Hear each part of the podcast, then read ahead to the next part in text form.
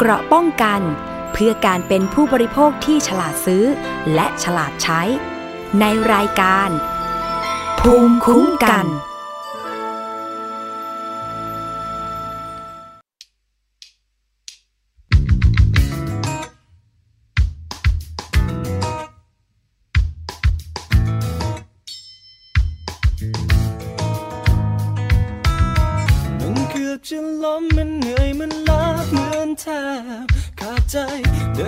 จนท้อไม่เจอจุดหมายปลายทางที่ฝันจะกลับดีไหมถ้าเดินต่อไปยากเย็นขนาดนั้นยังทำใจตลอชีวิตฉันเชื่อในสิ่งที่คิดหรือมันจะเป็นอะไรที่ผิดและฉัน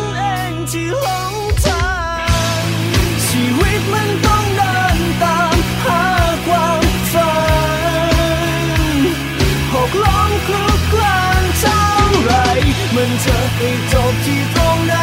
เมื่อเดินเท่าไรมันก็ไป ไม่ถึง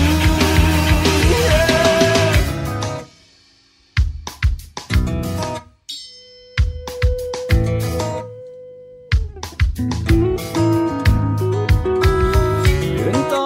ช้าๆไม่อยากปล่อยฝันให้มัน หลุดมือ ที่สั่งให้ฉันไปต่อก็คือ ความเชื่อเท่านั้นข้างในวันนี้เรียวแรงยังเหลือก็ยังต้องฝันต้องก้าวไปตลอดชีวิตฉันเชื่อในสิ่งที่คิดแม้ไม่ว่ามันจะถูกหรือผิด จะขอทำสุดหัว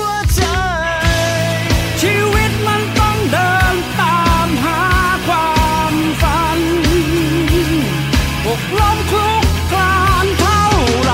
มันจะไปจบที่ตรงไหน แต่จะยังไงก็ต้องไป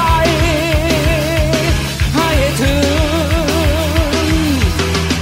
ที่สุดถ้ามันจะไม่คุ้ม แต่มันก็ดีที่ยังน้อยได้จดจำว่าครั้งหนึ่งเคยก้าวไป แค่คนที่เชื่อในความฝันจะเหน็ดจะเหนื่อยก็ยังต้องเดิน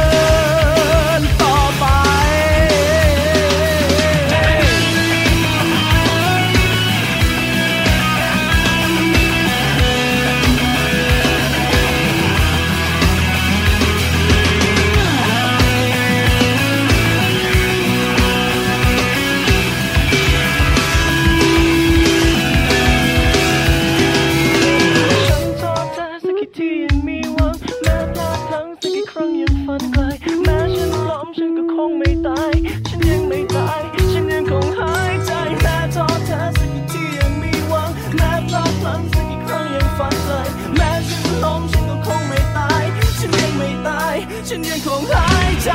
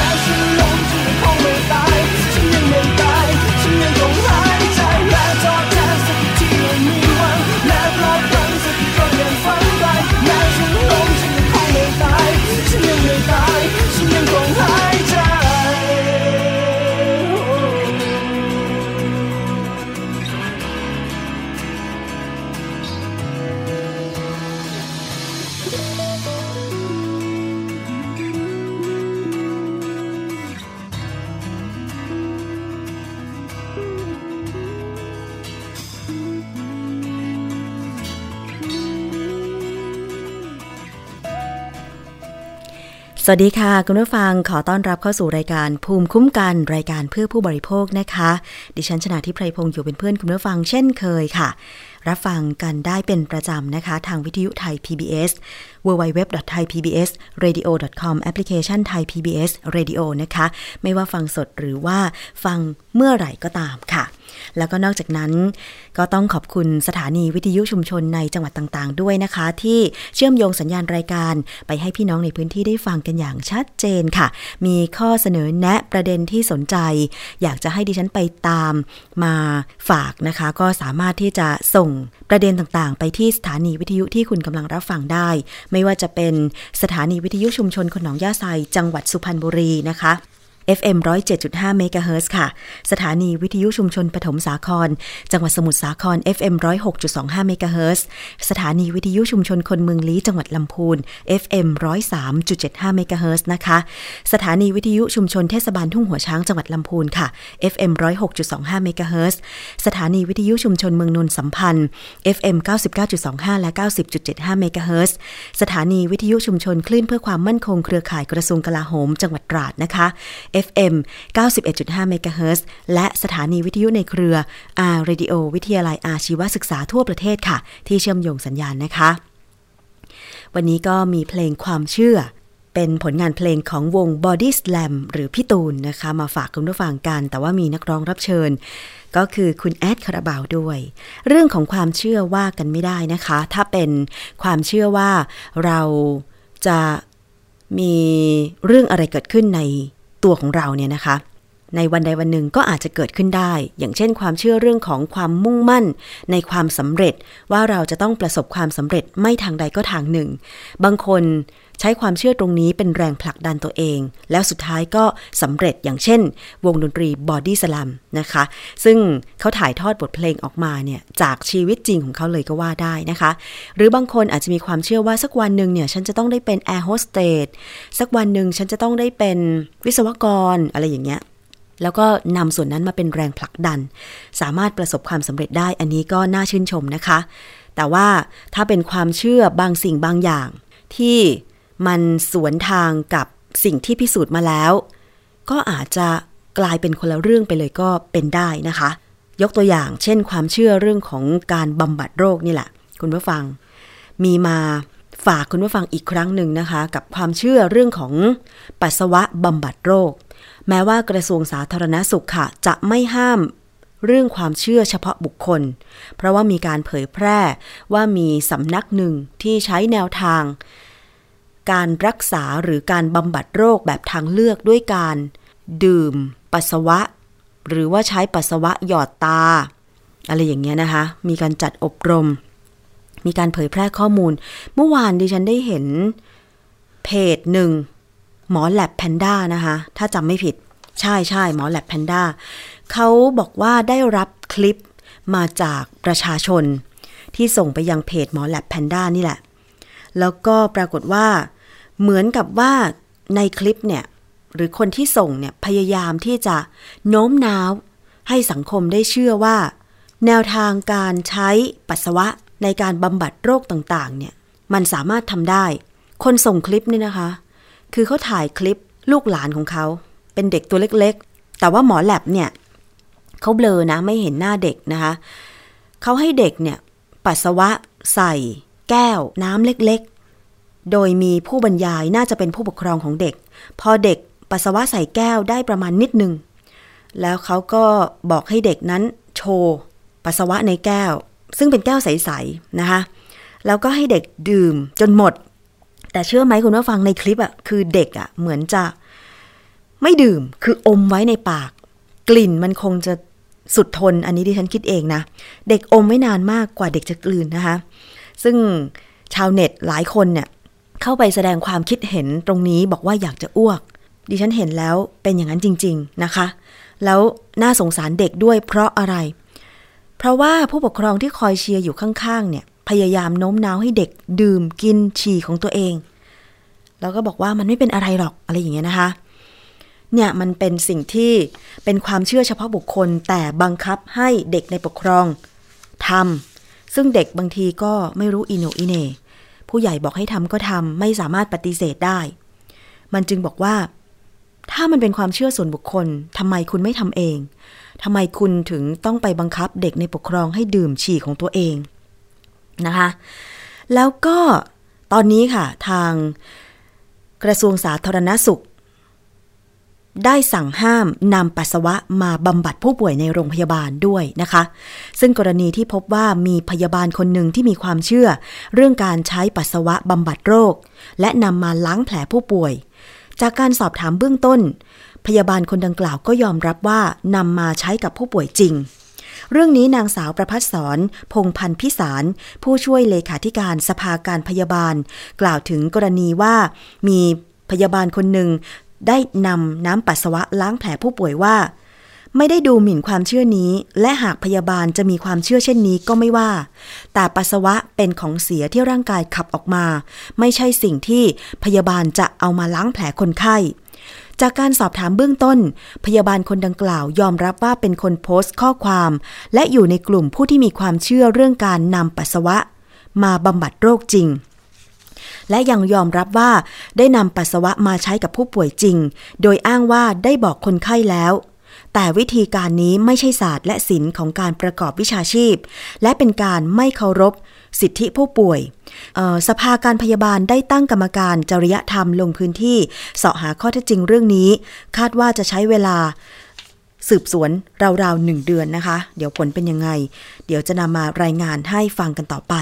แต่ว่าแหมก็ใช้เวลาสืบสวนนานเหลือเกิน 1 เดือนนะคะนายแพทย์สุขุมการจนะพิมาย ปลัดกระทรวงสาธารณสุขกล่าวว่า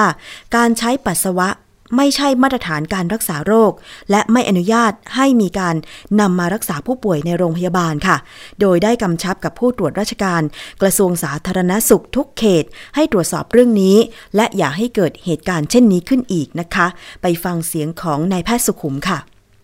ทางตรวจตัวเองก็ต้องขอให้พี่น้องประชาชนนี่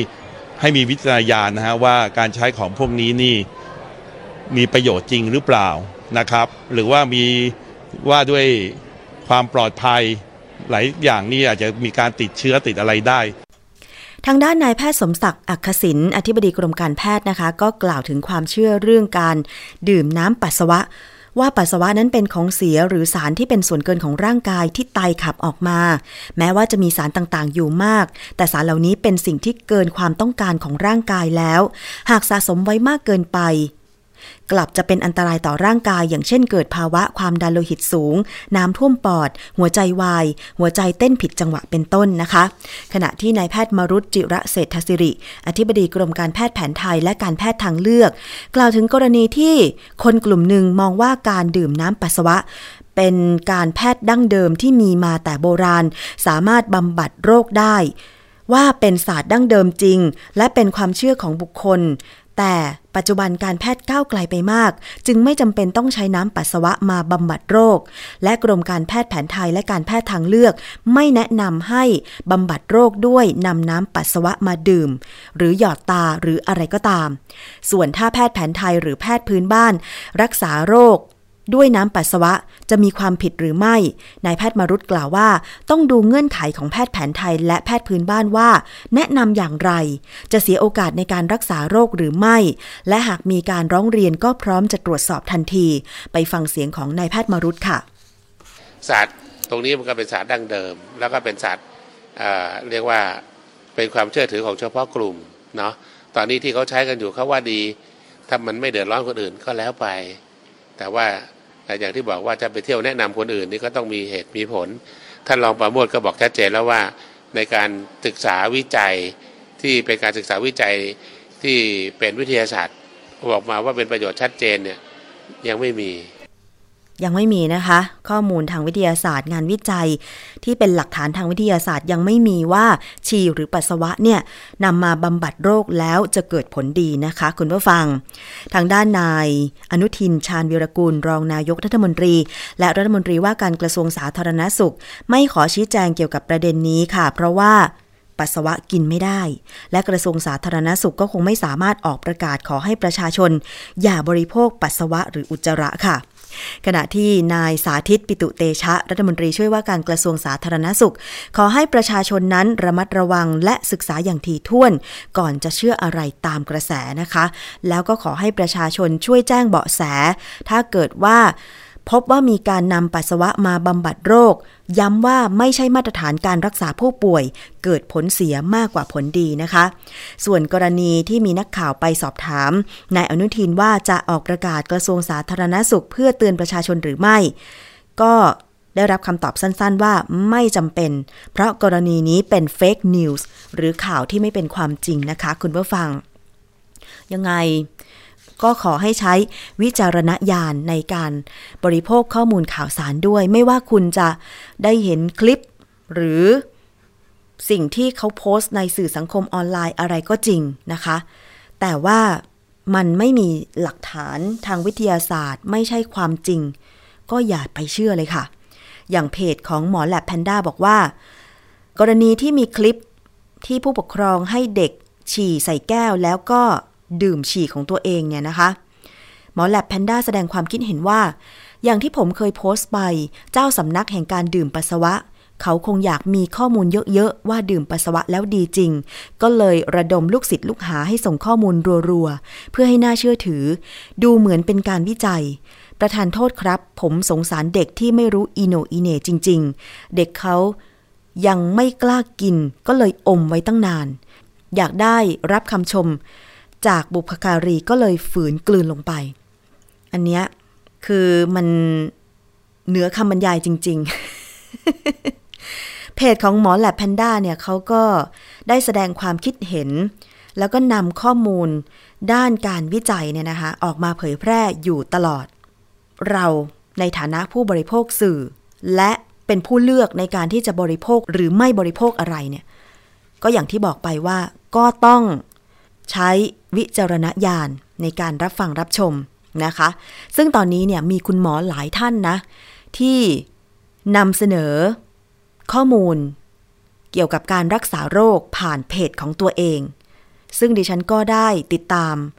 ข้อมูลจากหลาย ๆ เพจนะคะ อันเนี้ยมันก็จะมีข้อมูลหลาย ๆ อย่างทำให้เราได้หยิบยกขึ้นมา เพื่อเป็นประเด็นในการพิจารณาว่าเราควรหรือไม่ควร จะใช้จะบริโภคอะไร อยู่ที่ตัวคุณเองจริง ๆ นะคะ อีกเรื่องหนึ่งค่ะ เรามาตามกันต่อเกี่ยวกับ ผู้ป่วยที่ต้องไปรับการรักษาในสถานพยาบาล ไม่ว่าจะเป็นของรัฐ หรือเอกชนนะคะ ตอนนี้เนี่ยมีโครงการนำร่อง ให้ผู้ป่วยไปรับยา โดยนำใบสั่งยาจากแพทย์ ในสถานพยาบาลไป รับยาจาก ร้านขายยาใกล้บ้านได้แล้วนะคะ ตั้งแต่วันที่ 1 ตุลาคมนี้ค่ะ ประชาชนที่ป่วยด้วยโรคเบาหวาน ความดันโลหิตสูง หอบหืด และโรคจิตเวชและเคยรับยาจากโรงพยาบาล 50 แห่ง จะสามารถรับยาจากร้านขายยาแทน เพื่อเป็นการลดความแออัดของโรงพยาบาลได้แล้วค่ะ โดยสามารถรับยาที่ร้านขายยาใกล้บ้านหรือใกล้ที่ทำงาน ซึ่งเข้าร่วมโครงการ 500 แห่ง แต่ต้องแจ้งสิทธิ์ผ่านห้องจ่ายยาของโรงพยาบาลก่อน ตามความสมัครใจ และจะได้รับยาภายใน 2 วันนะคะนายแพทย์สุขุมการจนะพิมายปลัดกระทรวงสาธารณสุข เปิดการประชุมเชิงปฏิบัติการเรื่องลดความแออัดในโรงพยาบาล โดยร้านขายยาแผนปัจจุบันประเภท ขอไข่ยอยักษ์หนึ่งค่ะ เพื่อแนวทางเชื่อมโยงระบบระหว่างร้านขายยาและโรงพยาบาล ก่อนจะเริ่มให้บริการในทุกเขตสุขภาพ พร้อมกัน 1 ตุลาคม 2562 นี้ เชื่อว่าจะช่วยลดความแออัดในโรงพยาบาลขนาดใหญ่ได้นะคะ ไปฟังเสียงของนายแพทย์สุขุมค่ะ อันนี้ถ้าเราปรับว่าในโรงพยาบาลบางแห่ง ที่มีความพร้อม โรงพยาบาลที่มีความที่จะสามารถเตรียมตัวนะฮะในการเชื่อมโยงระบบนะครับ เช่นออนไลน์กับร้านขายยานะครับ ขอยอหนึ่งได้ ก็จะทำให้การบริการผู้ป่วยดีขึ้นเร็วขึ้น ค่ะ ด้านเลขาธิการสปสชนะคะ ก็เตรียมเสนอโครงการเข้าสู่การประชุมบอร์ด สปสช ในวันที่ 2 กันยายนนี้ค่ะ โดยมีโรงพยาบาล 50 แห่ง ร้านขายยา 500 แห่งเข้าร่วมโครงการนะคะ ซึ่งจะดำเนินการใน 4 กลุ่มโรคก่อนก็คือ โรคเบาหวาน โรคความดันโลหิตสูง หอบหืด และโรคจิตเวทค่ะ คาดว่าจะมีผู้ป่วยสนใจรับยาใกล้บ้านไม่ต่ำกว่า 2 ล้านครั้งต่อปีนะคะสำหรับรูปแบบการรับยาในร้านขายยาใกล้บ้าน ผู้ป่วยเนี่ยจะต้องไปพบแพทย์ตามปกติก่อนก็คือ คุณรับการรักษาจากสถานพยาบาลแห่งไหน ก็ต้องไปพบแพทย์ตามนัดหมายก่อน จากนั้นเมื่อได้รับใบสั่งยา จากโรงพยาบาลหรือสถานพยาบาล ก็ให้ยื่นใบสั่งยาให้ห้องจ่ายยา แล้วก็ขอแจ้งว่าจะไปขอรับยาที่ร้านขายยาคุณภาพใกล้บ้านหรือที่ทำงานนะคะ โดยนัดรับยาภายใน 1-2 วัน เพื่อช่วยลดระยะเวลา และทำให้มีเวลาในการสอบถามข้อมูลการใช้ยากับเภสัชกรได้มากขึ้นด้วย แต่ก่อนอื่นน่าจะต้องสอบถาม ว่ามีร้านขายยาที่ไหนบ้าง ที่เข้าร่วมโครงการรับยาใกล้บ้านนะคะ ซึ่ง 500 แห่งในโครงการนำร่องก็ถือว่ามากพอสมควรเลยทีเดียว เป็นการอำนวยความสะดวกให้กับผู้ป่วยนะคะ ไม่ต้องไปเสียเวลารอในโรงพยาบาล โดยเฉพาะถ้าใครไปโรงพยาบาลของรัฐ เช่น โรงพยาบาลประจำจังหวัด โรงพยาบาลแพทย์ใหญ่ ๆ เช่น รามาธิบดี สิริราชนะคะ หรือ ราชวิถีอะไรอย่างเงี้ย ถ้าเป็นในกรุงเทพนะ แต่ถ้าเป็นในศูนย์ต่างจังหวัด เช่น โรงพยาบาลมหาราชนครเชียงใหม่ โรงพยาบาลศูนย์ขอนแก่น โรงพยาบาลมหาราชนครราชสีมาอะไรอย่างเงี้ย ก็สามารถลดความแออัดได้ ซึ่งโรงพยาบาลเหล่านี้ก็น่าจะเข้าร่วม โครงการรับยาจากร้านขายยาใกล้บ้านด้วยนะคะ ยังไงก็อย่าลืมแจ้งความประสงค์ของคุณที่ห้องจ่ายยาณโรงพยาบาล หรือสถานพยาบาลที่คุณรับบริการว่าจะไปขอรับยา ใกล้บ้านคุณนะคะ แต่สำหรับประชาชนที่อยู่ในต่างจังหวัดหรือว่าในต่างอำเภอออกไปเนี่ย บางทีการเข้าร่วมโครงการของร้านขายยา ก็อาจจะยังน้อยอยู่นะคะ อาจจะต้องรอเวลานิดหนึ่ง แต่ว่าร้านขายยานั้นๆเนี่ยก็ต้องมีเภสัชกรประจำไม่ใช่ว่าไปรับกับเจ้าของร้านที่เป็นนายทุน อันเนี้ยมันอาจจะมีความผิดพลาดเกิดขึ้นได้ ด้วยความหวังดีจริง ๆนะคะ คือถ้าร้านขายยาไหนที่เข้าร่วมโครงการรับยาใกล้บ้าน ก็ต้องมีเภสัชกรประจำอยู่นะคะ ไม่เช่นนั้นก็อาจจะไม่ผ่านมาตรฐานตรงนี้ค่ะ อีกเรื่องหนึ่งค่ะ เป็นเรื่องเกี่ยวกับกฎหมาย คุ้มครองผู้บริโภคนะคะ ความคืบหน้าเกี่ยวกับพระราชบัญญัติคุ้มครองผู้บริโภคฉบับใหม่ มีการเสวนาผ่าพรบคุ้มครองผู้บริโภคฉบับใหม่ สังคมได้อะไร หลังจากราชกิจจานุเบกษาเผยแพร่ พระราชบัญญัติคุ้มครองผู้บริโภค ฉบับที่ 4 พุทธศักราช 2562 เมื่อวันที่ 27 พฤษภาคม 2562 มีเนื้อหาทั้งหมด 38 มาตราค่ะ โดยในมาตรา 2 ระบุว่า พระราชบัญญัตินี้ให้ใช้บังคับเมื่อพ้นกำหนด 90 วัน นับแต่วันประกาศในราชกิจจานุเบกษาเป็นต้นไป มันจะมีผลดีกับผู้บริโภคอย่างไร ในวงเสวนาค่ะก็มีคุณพิคเนตตะปวง รองเลขาธิการสำนักงานคณะกรรมการ คุ้มครองผู้บริโภคนะคะ ได้ไปให้ข้อมูล ซึ่งวันที่ 25 สิงหาคม 2562 เนี่ย ก็เป็นวันแรกนะคะ ที่พระราชบัญญัติคุ้มครองผู้บริโภคฉบับใหม่มีผลบังคับใช้ โดยภาพรวมเนี่ย คุณพิคเนตบอกว่า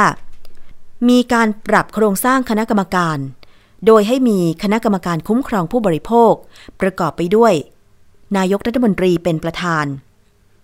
ปลัดสำนักนายกรัฐมนตรีและปลัดในทุกกระทรวง รวมถึงผู้ทรงคุณวุฒิอีกไม่เกิน 8 คน และผู้แทนที่มีความรู้ความเชี่ยวชาญ จากภาควิชาการ ภาคประชาชน และภาคผู้ประกอบธุรกิจอย่างน้อยภาคละสองคน ซึ่งกระบวนการนี้จะทำให้ภาครัฐสามารถจัดการปัญหาได้รวดเร็วยิ่งขึ้น คุณพิคเนตยกตัวอย่าง อย่างเช่น ในปัจจุบัน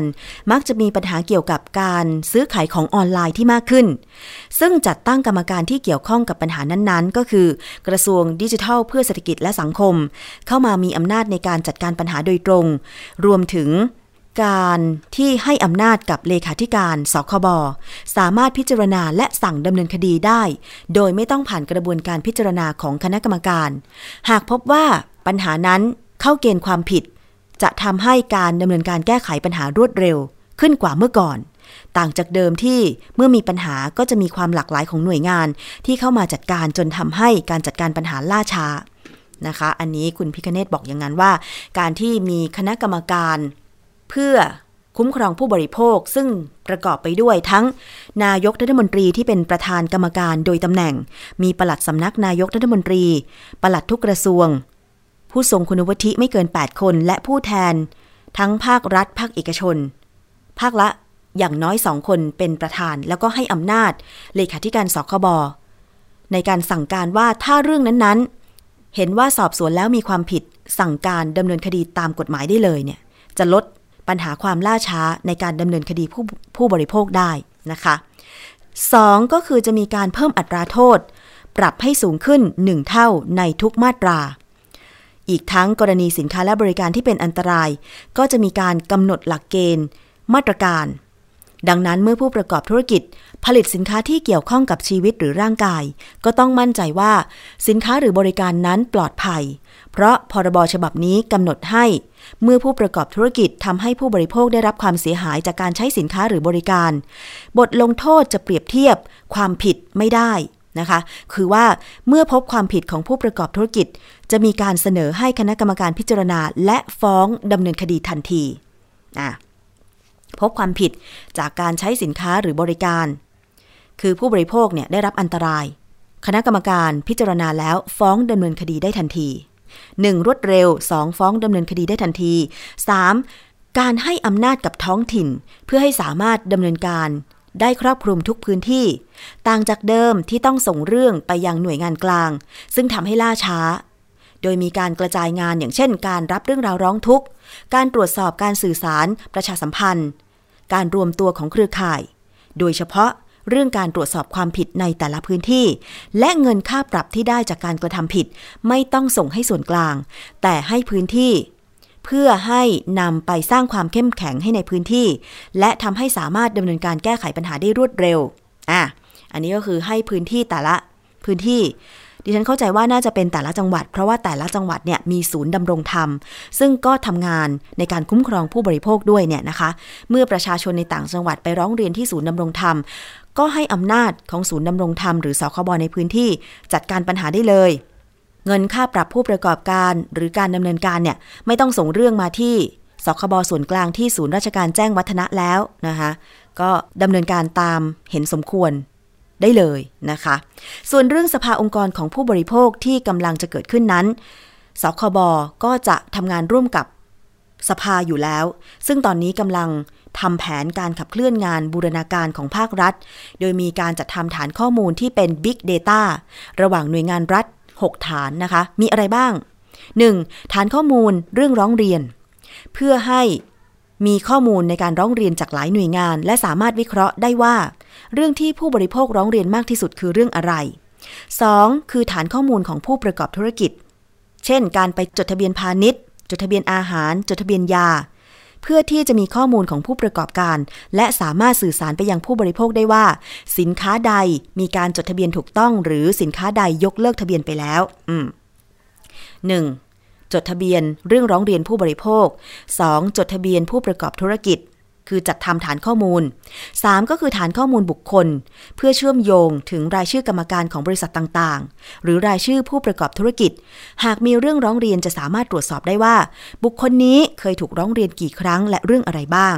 4. จะทำฐานข้อมูลการดำเนินคดี เพื่อจะได้มีประวัติว่าผู้ประกอบธุรกิจ เคยถูกดำเนินคดีเรื่องอะไรไปแล้วบ้าง 5. จัดทำฐานข้อมูลองค์ความรู้อย่างเช่น ข้อมูลข่าวสารเกี่ยวกับผู้บริโภคต่างๆ รวบรวมมานะคะ ไม่ว่าจะแหล่งข่าวจากแหล่งข่าวใดก็ตาม 6 ก็คือฐานข้อมูลเตือนภัย การนำข้อมูลจาก 5 ฐานที่กล่าวไป มาวิเคราะห์คัดกรองต่างๆ แล้วก็เผยแพร่เตือนภัยให้ประชาชนได้รับทราบ อืม อันนี้สคบบอกว่ากำลังจัดทำฐานข้อมูล 6 เรื่องนี้ ให้ครอบคลุมเลยนะคะ ในภาคของเอกชน ภาคของประชาชน อย่างมูลนิธิเพื่อผู้บริโภค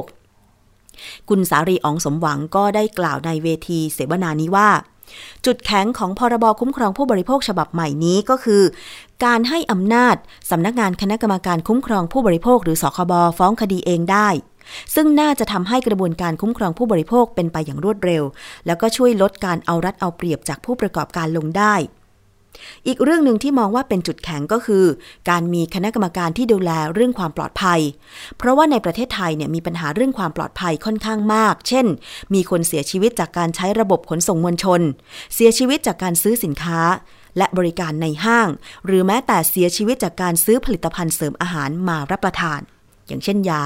ที่กล่าวอ้างว่าลดความอ้วนเนี่ยนะคะ เป็นปัญหาอย่างมากในระยะหลังๆ เพราะว่ามีการโฆษณาตามสื่อสังคมออนไลน์ แล้วมีคนหลงเชื่ออยากจะผอมทางลัดก็เลยไปซื้อมากิน โดยที่ไม่มีความรู้ว่า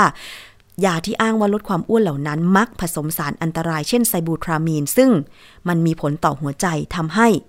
เสียชีวิตได้นะคะ นอกจากนี้ค่ะ คุณสารียังอยากจะ ให้เพิ่มสัดส่วนตัวแทนฝั่งประชาชนจากสองคนเป็น 4 คน ในการเข้าไปเป็นคณะกรรมการ คุ้มครองผู้บริโภคนะคะ และใช้คำที่บ่งบอกชัดเจนว่ามาจากสภาองค์กร รวมทั้งควรเพิ่มสัดส่วนตัวแทนผู้บริโภค ในคณะกรรมการเฉพาะด้าน เช่น ด้านโฆษณา ด้านฉลาก ด้านสัญญา ด้านความปลอดภัยของสินค้าเป็นต้นค่ะ เพื่อให้ผู้บริโภคนั้นได้มีส่วนร่วมในการเสนอแนะปัญหา และอุปสรรคในการคุ้มครองผู้บริโภคด้านต่าง ๆ ด้วย อันนี้เป็นข้อเสนอของคุณสารีนะคะ และยังกล่าวอีกว่า พรบฉบับนี้เนี่ยมีบางจุดที่ควรปรับปรุง เนื่องจากปัจจุบันหน่วยงานที่ทำงานเกี่ยวกับการคุ้มครองผู้บริโภคของประเทศในอาเซียน มีความพยายามที่จะปรับปรุงกฎหมายให้สอดคล้องกับเรื่องสิทธิระหว่างประเทศด้วย แต่กฎหมายฉบับใหม่นี้ กลับไม่ได้มีการปรับแก้ให้สอดคล้องทำให้กฎหมายประเทศไทยคุ้มครองสิทธิผู้บริโภค น้อยกว่าประเทศในอาเซียน ยกตัวอย่างเช่น สิทธิที่จะอยู่ในสิ่งแวดล้อมที่ดีและปลอดภัย ตัวอย่างที่เห็นได้ชัดก็คือปัญหาฝุ่น ละอองขนาดเล็ก PM 2.5 สิทธิที่จะได้ข้อมูลที่เป็นจริง ซึ่งทุกวันนี้ประเทศไทยมีปัญหาเรื่องข่าวปลอมหรือ Fake News เป็นจำนวนมาก หรือแม้แต่สิทธิเรื่องความเป็นส่วนตัวของการสื่อสารถึงกันอย่างมีอิสระบนสื่อสังคมออนไลน์ อันเนี้ยคุณสารีบอกว่า แม้สิทธิต่างๆ เหล่านี้จะยังไม่ระบุลงไปในกฎหมาย คุ้มครองผู้บริโภค ฉบับใหม่นี้ แต่หวังว่าสคบจะมองเห็นความสำคัญในการป้องกันและดำเนินการแก้ไข เช่น การเปิดเผยข้อมูลสินค้าที่ผิด สินค้าที่มีปัญหา หรืออาจขอความร่วมมือกับหน่วยงานรัฐอื่น เช่น อยกระทรวงสาธารณสุขนำข้อมูลผลิตภัณฑ์ สุขภาพที่มีอันตรายเปิดเผย เพื่อให้สคบเป็นเหมือนแหล่งข้อมูลที่ผู้บริโภคสามารถเข้าไปดูได้ว่ามีสินค้าอะไรที่ เป็นอันตรายจะได้ไม่ไปซื้อไม่ไปใช้บริการ คืออยากให้สคบเนี่ยเป็นหน่วยงานเดียวเลยที่สามารถค้นหาข้อมูลได้ทุกอย่าง แล้วก็นอกจากนั้นค่ะมีความเห็นเพิ่มเติมจากคุณสารีเรื่อง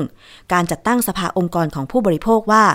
สภาองค์กรของผู้บริโภคเนี่ยเป็นการรวมตัวกันของกลุ่มผู้บริโภค และองค์กรผู้บริโภค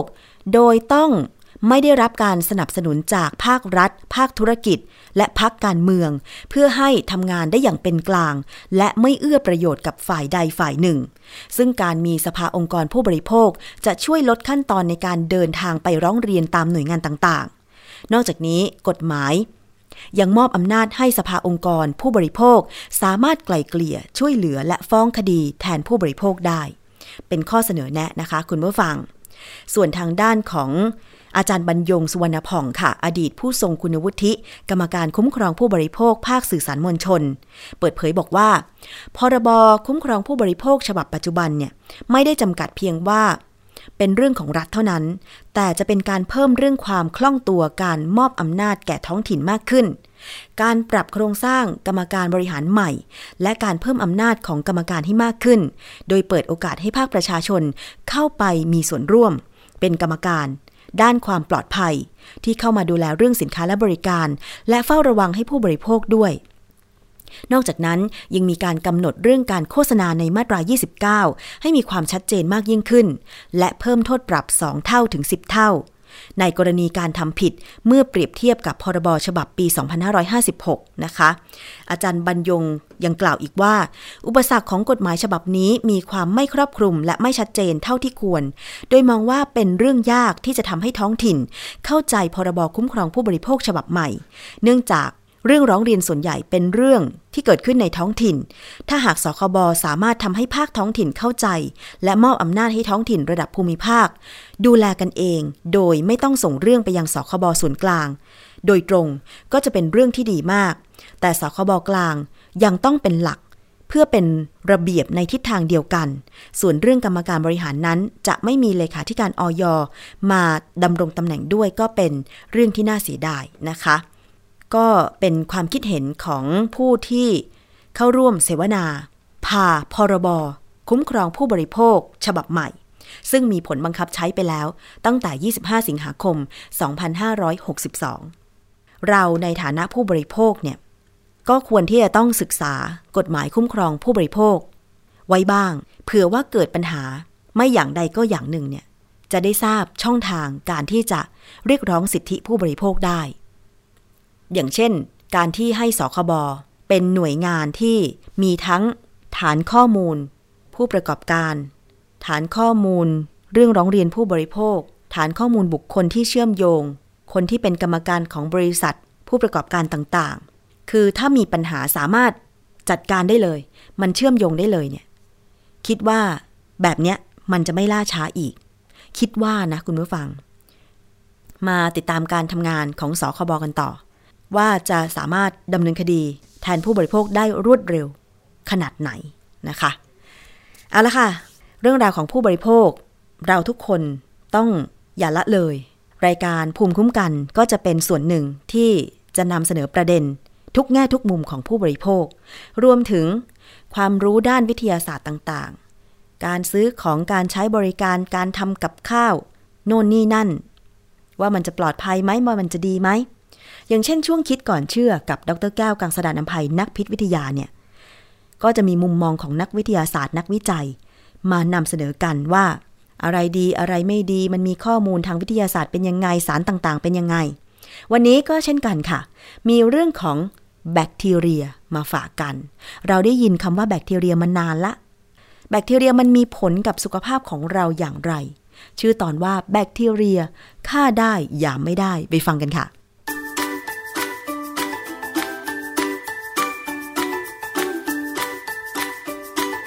ช่วง คิดก่อนเชื่อพ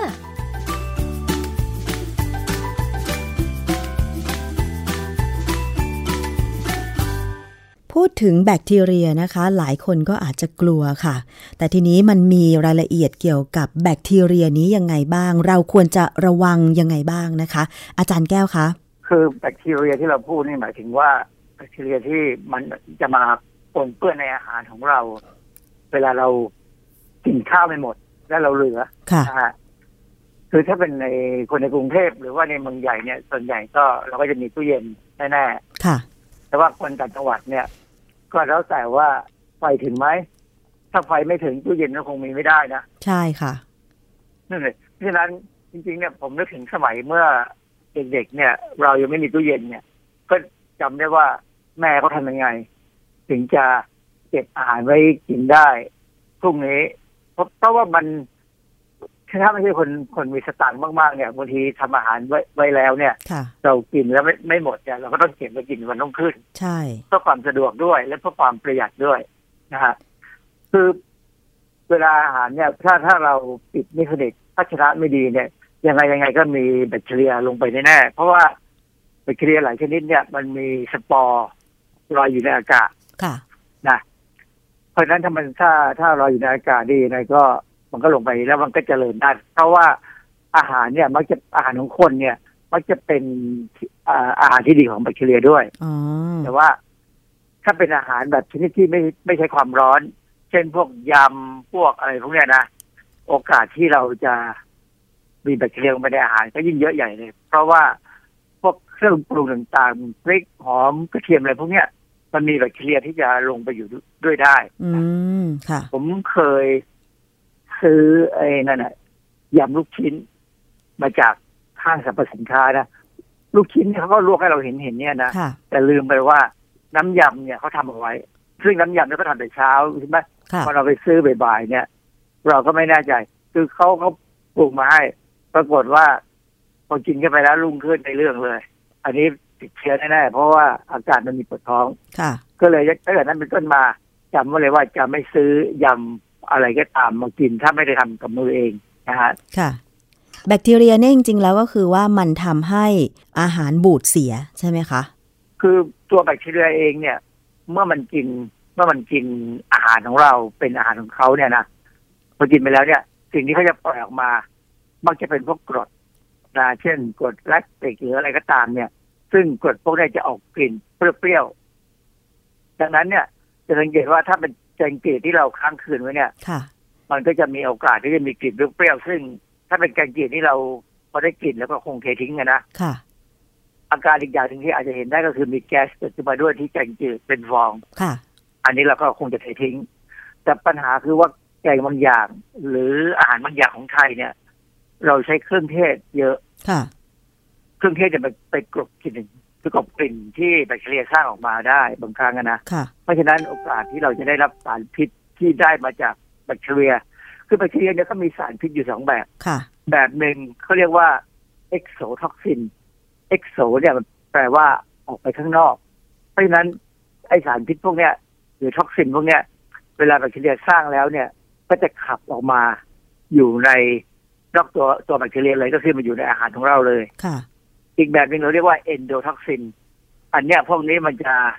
ค้างอยู่ในตัวแบคทีเรียคือจะอยู่ที่ผนังของเซลล์ของแบคทีเรีย แล้วก็ติดอยู่อย่างนั้นอะ ถึงแบคทีเรียตายบางทีพอตายออกมา toxin มันก็ยังออกมาอยู่ในอาหารได้ค่ะคือ toxin สองอย่างเนี่ย มันมันไม่ใช่ของดีทั้งสองอย่างอะนะเพราะว่ามันก็เป็นสารพิษถ้าเป็นพวกที่แบคทีเรียสร้างแล้วขับออกมาไว้นอกเซลล์เนี่ย พวกนี้ไม่ค่อยทนความร้อนค่ะ เพราะฉะนั้นแกงบางอย่างเนี่ยพอเราต้มฆ่าเชื้อแบคทีเรียแล้วเนี่ยท็อกซินที่มีอยู่ก็มักจะคือหมดความเป็นพิษไปด้วยค่ะถ้าการต้มนั้นเนี่ย สูงพอประมาณอย่างน้อยหกสิบองศาขึ้นไป ซึ่งก็ยากอะนะ ที่เวลาเราต้มอะไรแล้วแล้วเราจะไปดูว่ามันหกสิบหรือไม่หกสิบ หมายความว่าคือถ้าสมมติว่าเราตั้งแกงทิ้งไว้ในอุณหภูมิห้องแล้วถ้าเกิดว่ามีแบคทีเรียชนิด exotoxin เนี่ยแล้วเราก็ไม่ทราบว่ามันเกิดขึ้น แต่เราเอาแกงนั้นไปอุ่น ด้วยความร้อนที่เกิน 60 องศาเซลเซียสเป็นต้นไป แกงนั้นก็จะไม่บูดอย่างนี้เหรอคะอาจารย์ แกงนั้นก็จะสามารถกินได้เหรอคะถ้ามันเป็น exotoxin คือสารพิษที่แบคทีเรียพวกนี้สร้างออกมาเนี่ย มันก็มักจะพอเกินหกสิบไปแล้ว หรือถ้าเอาเอาได้ๆคือเอาให้เดือดเนี่ยนะค่ะเออแกงนั้นก็พอกินได้อ๋อเพราะว่าแต่ว่าเราจะท้องเสียไหม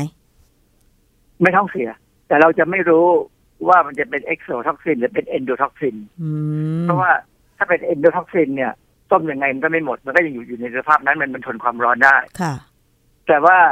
มันก็มีข้ออันหนึ่งที่ต่างกันคือ ถ้าเป็น exotoxin เนี่ย มันจะเป็นสารพิษที่มีความรุนแรงมากเลยส่วนใหญ่ก็ทำให้ตายเลย แต่ว่าถ้าเป็นพวก endotoxin ที่ติดอยู่ที่ตัวแบคทีเรียก่อนจนกว่าแบคทีเรียเซลล์มันจะแตกเนี่ย ถึงจะมาอยู่ในอาหารเนี่ยไอ้พวกนี้เป็นพิษปานกลางค่ะแต่โดยสรุปแล้วเนี่ยทั้งสองอย่างเป็นพิษหมดอือฮึนะเพราะฉะนั้น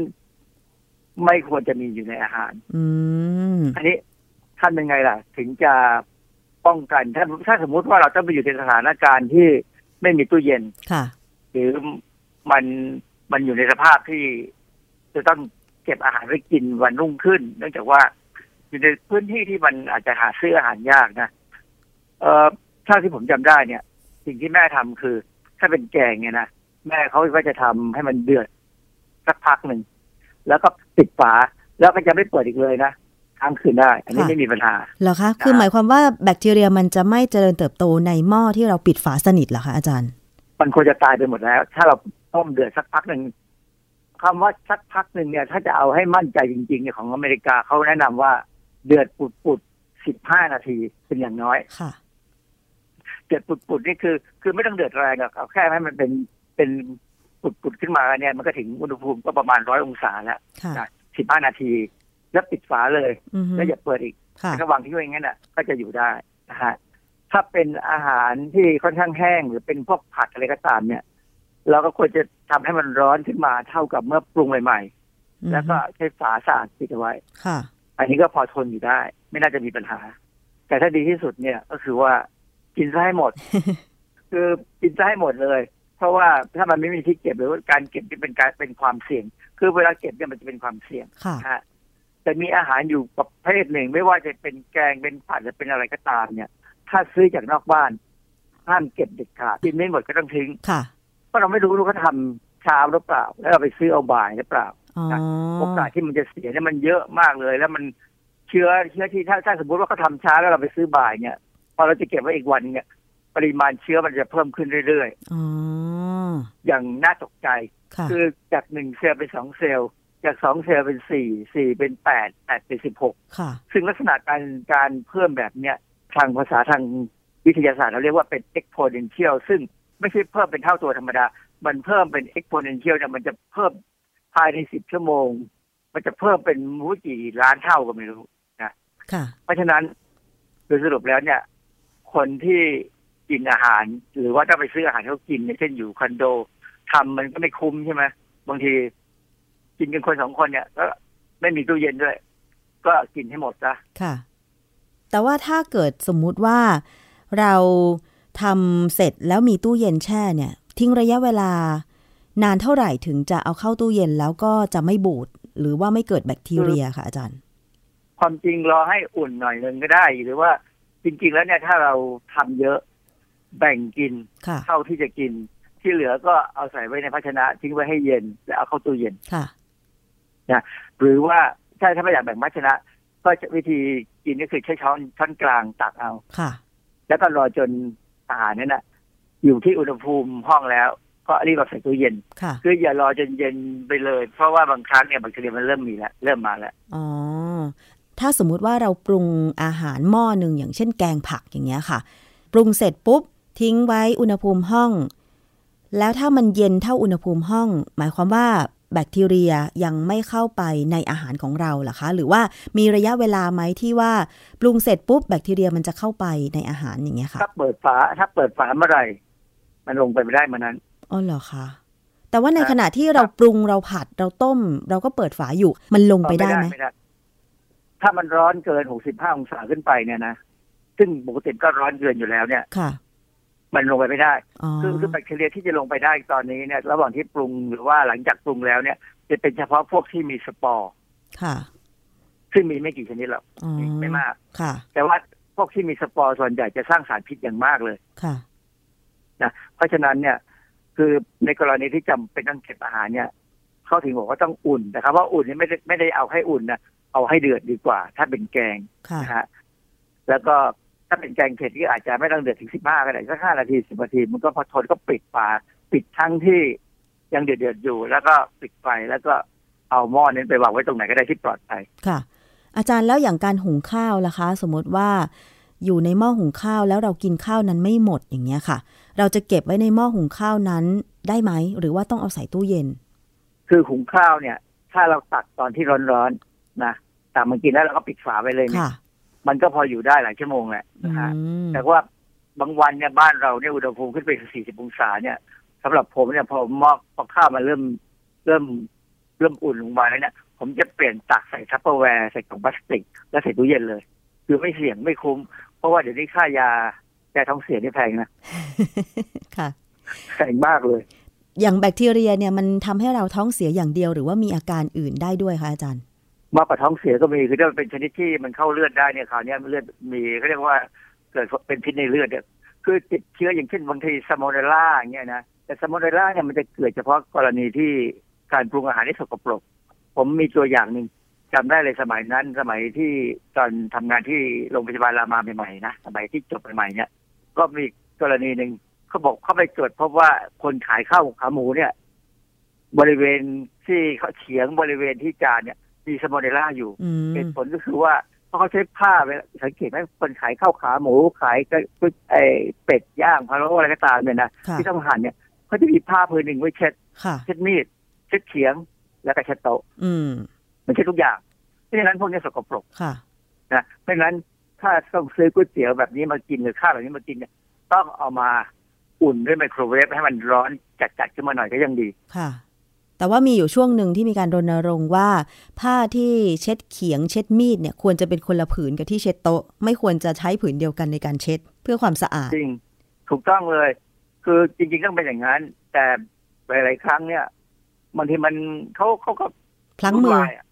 ไม่ทันหรือว่ารีบขายไม่ทันประมาณนั้นแหละฮะค่ะ ก็เลยใช้ผ้าผืนเดียวกันเช็ด ซึ่งจริงๆแล้วควรจะแยกกันนะคะ เพื่อป้องกันไม่ให้เกิดความสกปรกแล้วก็เป็น ที่สะสมของแบคทีเรียในอาหารของเรานะคะ อีกอย่างที่สำคัญคือเวลาเขาเขาร้านพวกนี้เขาล้างจานเนี่ยเขาควรจะคว่ำให้แห้งเฉยๆไม่ใช่เอาผ้าไปเช็ดอ๋อค่ะ อย่าให้เหมือนในหนัง คือในหนังเนี่ยถ้ามันถ้าเป็นในบ้านเราเนี่ยนะเวลาฝรั่งในยเวลาเขาก็อ่าภรรยาล้างจานสามีไปเช็ดเช็ดจานมันดูน่ารักดีใช่ไหมอ่าฮะผ้าต้องสะอาดค่ะ แต่ว่าถ้าเป็นตามร้านขายขายอาหารนอกบ้านเนี่ย นึกหรือว่าผ้าที่เขาเช็ดจานจะสะอาด นะเพราะฉะนั้นต้องพยายามสอนให้พ่อค้าแม่ค้าเนี่ยระวังนิดหนึ่ง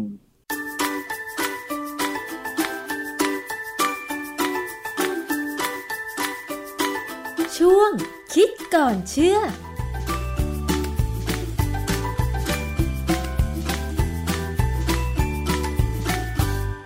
และนั่นก็คือช่วงคิดก่อนเชื่อกับดรแก้วกังสดานอัมภัยนักพิษวิทยานะคะ ติดตามเรื่องราวเหล่านี้ได้ในรายการภูมิคุ้มกันรายการเพื่อผู้บริโภคค่ะนำข้อมูลด้านวิทยาศาสตร์มาพูดคุยกัน บางทีอาจจะเป็นศัพท์ ทางเทคนิค ศัพท์ทางวิทยาศาสตร์นิดหนึ่งแต่ฟังแล้วเข้าใจได้ไม่ยากนะคะ วันนี้รายการภูมิคุ้มกันหมดเวลาลงแล้วค่ะ ขอบคุณสำหรับการติดตามรับฟัง ดิฉันชนะทิพไพรพงศ์ลาไปก่อน สวัสดีค่ะ ติดตามรับฟังรายการย้อนหลังได้ที่เว็บไซต์และแอปพลิเคชันไทย PBS Radio ไทย PBS ดิจิทัล Radio วิทยุข่าวสารสาระ เพื่อสาธารณะและสังคม